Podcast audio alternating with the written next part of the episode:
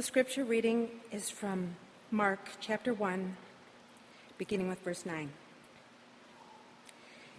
In those days, Jesus came from Nazareth of Galilee and was baptized by John in the Jordan. And just as he was coming up out of the water, he saw the heavens torn apart and the Spirit descending like a dove on him. And a voice came from heaven You are my Son, the Beloved. With you I am well pleased. And the Spirit immediately drove him out into the wilderness. He was in the wilderness 40 days, tempted by Satan, and he was with the wild beasts, and the angels waited on him.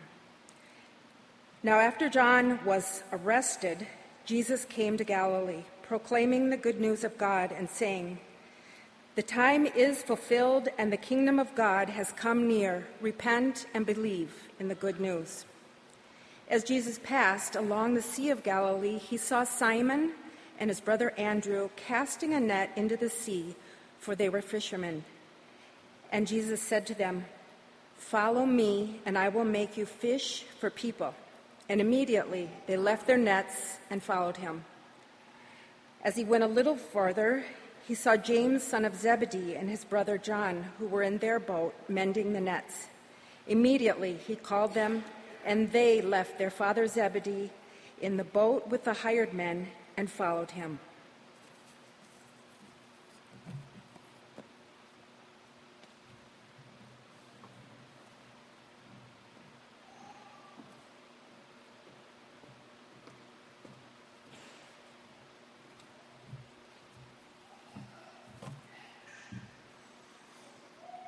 Jesus Christ Almighty.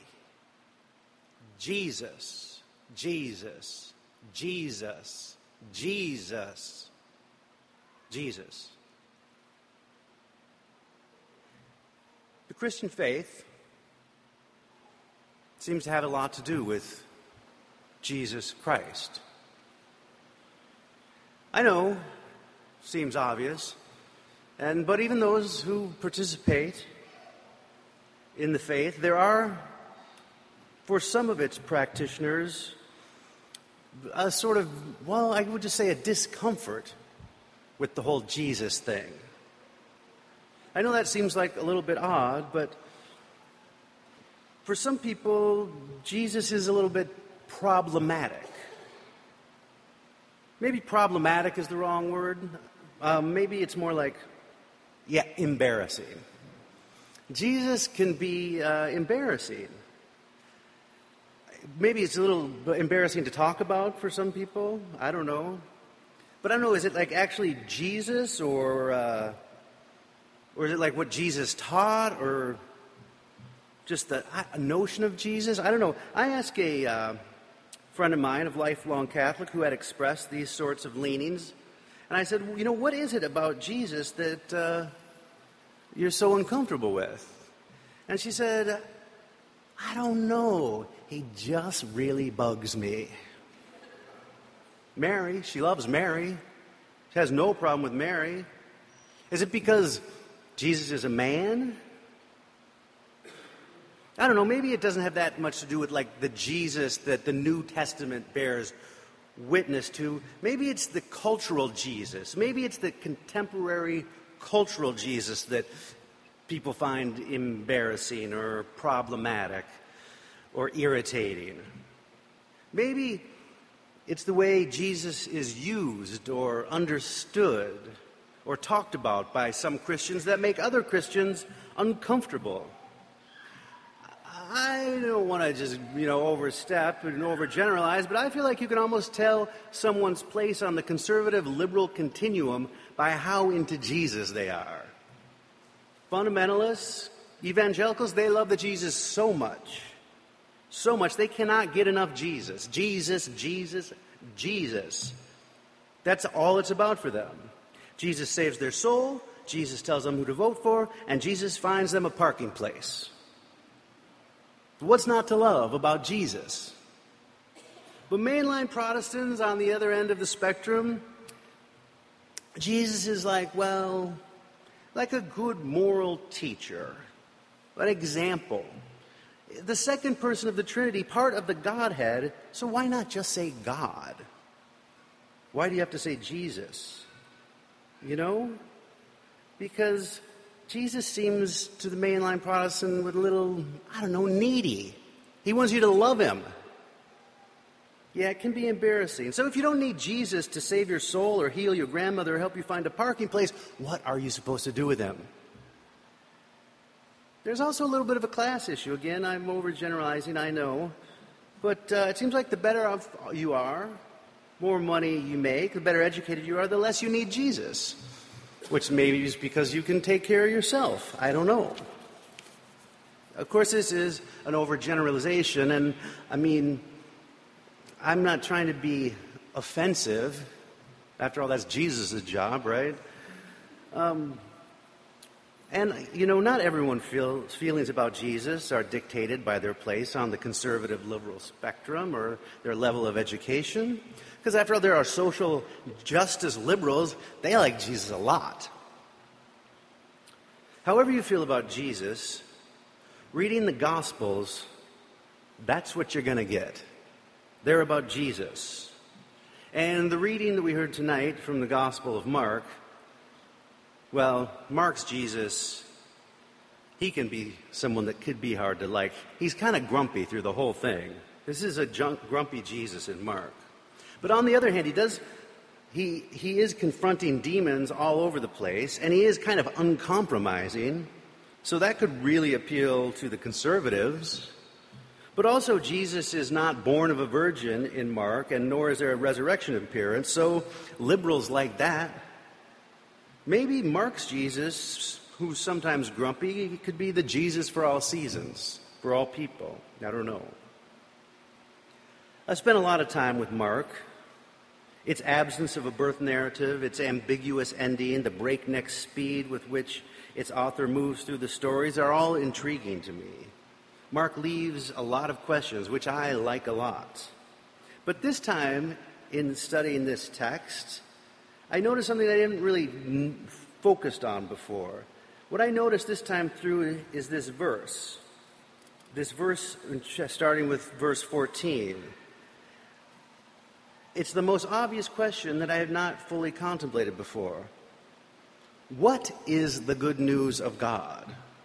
It says, Now after John was arrested, Jesus came to Galilee proclaiming the good news of God, saying, The time is fulfilled, the kingdom of God has come near. Repent, believe in the good news.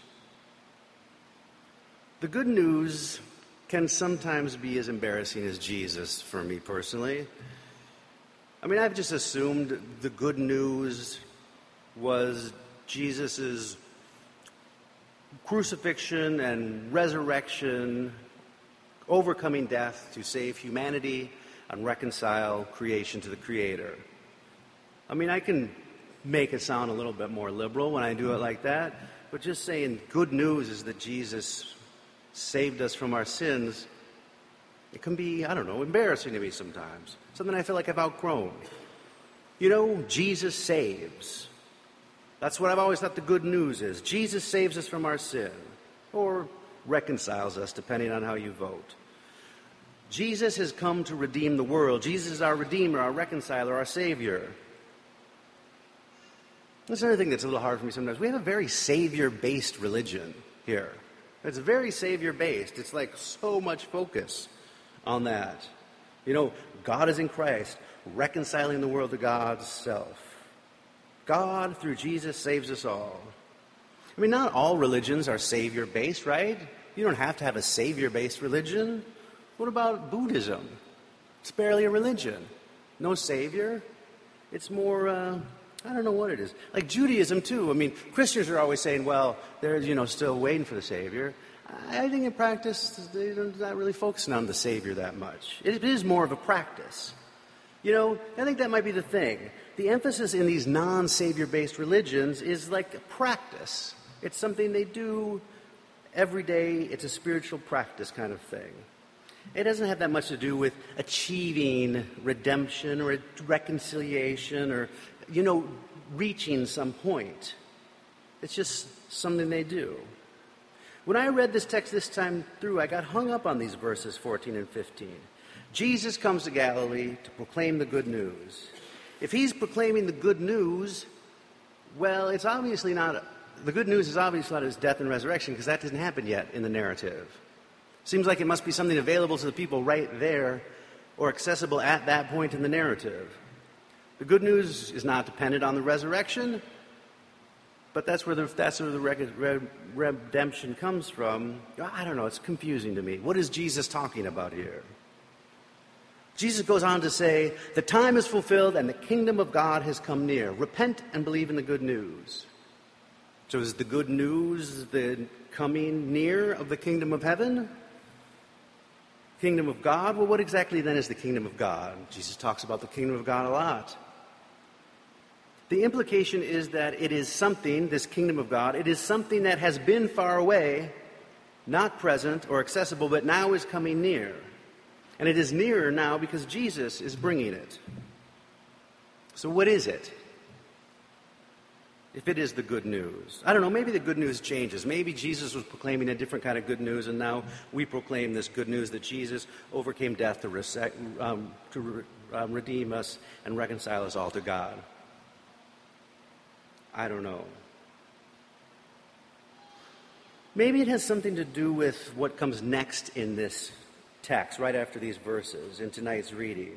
Jesus sees these fishermen and he calls them and he says to them, Follow me. Follow me. Maybe that is kind of like a practice. We can move a little bit away from the saviory focus. Following Jesus. Maybe the emphasis in our faith should move away from that Savior thing and focus more on the practice, the following of Jesus. But, I'm sorry to do this, I'm just very questioning tonight. Um, what exactly does that mean to follow Jesus? I mean, we can't obviously physically follow Jesus, although it would be a lot simpler if Jesus was right there and said, Follow me, and turned and left, and then you just followed Jesus. But we don't have that luxury. We don't have that physical, literal thing to follow Jesus. So what? We're following Jesus' teachings, right? We live out what Jesus taught. So then I guess it is about what I believe and how I act and how I practice this faith. It's all about me. The good news is about me. Maybe we could move that to some sort of practice, though, the following Jesus thing, more like that. I don't know, maybe it's a false dichotomy, this whole difference between the Savior and the practice sort of based religions. Maybe I've just set this up and it doesn't even matter. But even though the practice thing seems all about somehow, you can see you're getting better, you're trying to at least, or else why are you doing it? I don't know. Do you ever think this whole religion thing is like some culturally constructed thing? Like, what is it for, even? I don't know. Clearly, there's more to it than I'm bringing. Jesus. Jesus. The kingdom of God has come near. Repent and believe in the good news. Practice, Savior. The kingdom of God is near. Jesus Christ, the kingdom of God. Good news. What does that mean? I would do it if I knew